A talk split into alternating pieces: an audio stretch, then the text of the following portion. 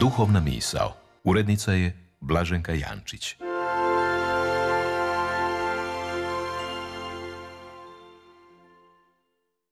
Govori sestra Judita Čovo, školska sestra Franjevka. Prvih 19 redaka u Bibliji koje danas slušamo u misnom bogoslužju riječi govori o stvaranju neba i zemlje. Nadahnuti pisac uvodi nas u ugođaj susreta sa svijetom svjetlosti, vode, kopna i mora, plodnoga razovrsnoga zelenila, svjetlila nas vodu nebeskom. I mi smo zaista kao i pisac psalma 104. što nam također podastire današnje bogoslužje, potaknuti da zato Boga blagoslivljamo i da mu zahvaljujemo za izvore što žubure među brdima i poje sve živo, što daje teniče trava za stoku i bilje na korist čovjeku i vino i ulje i kruh, mjesec i sunce. Jednostavno poželimo preslušavati takvo izvješće u Božjem dijelu čistoga stvorenoga svijeta za čovjeka, da se odmorimo od svakodnevnih izvješća i napisa protiv čovjeka i stvorenoga svijeta. Još više, da se osvrnemo na zbiljni svijet svoje okoline i svakoga dana iznova u zahvalnosti Bogu otkrivamo njegovu ljepotu i korisnost. Upravo je tako radio Sveti Franjo Asiški. Upijao je i uživao ljepotu svoje umbrije dok je bio u snazi, pa ljepota stvorenja nije ga napustila nikada je njegovo tijelo posve zatajilo, čak i očinje vidom. Tada je na osobit način hvalio Boga s tim stvorenjima i zbog tih stvorenja. I o tome je svome narodu i svima nama u baštinu ostavio svjedočanstvo i poticaj u dragulj spjevu pjesmi stvorenja.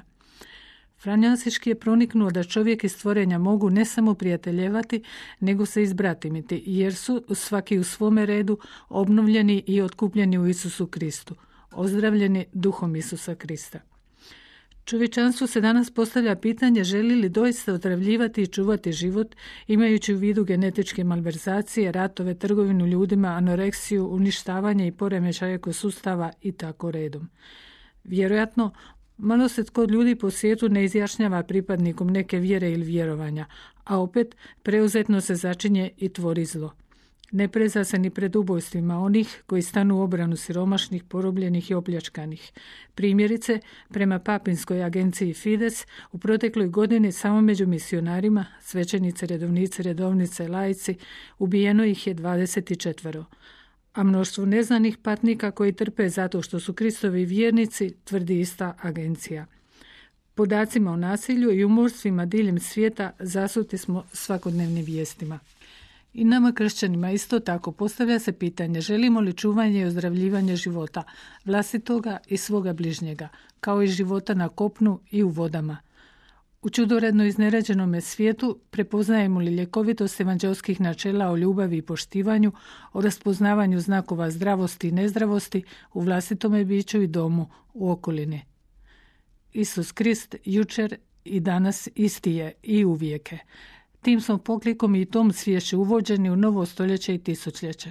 Jesmo li ga već zaboravili – Vjerujem da nismo, pogotovo ne oni zatečeni neimaštino nepravdama, bolestima, kao ni oni koji zagrizaju u radosti nadu, žalosti tjeskobu ljudi svoga vremena, da svi budemo više očovječeni i okristavljeni.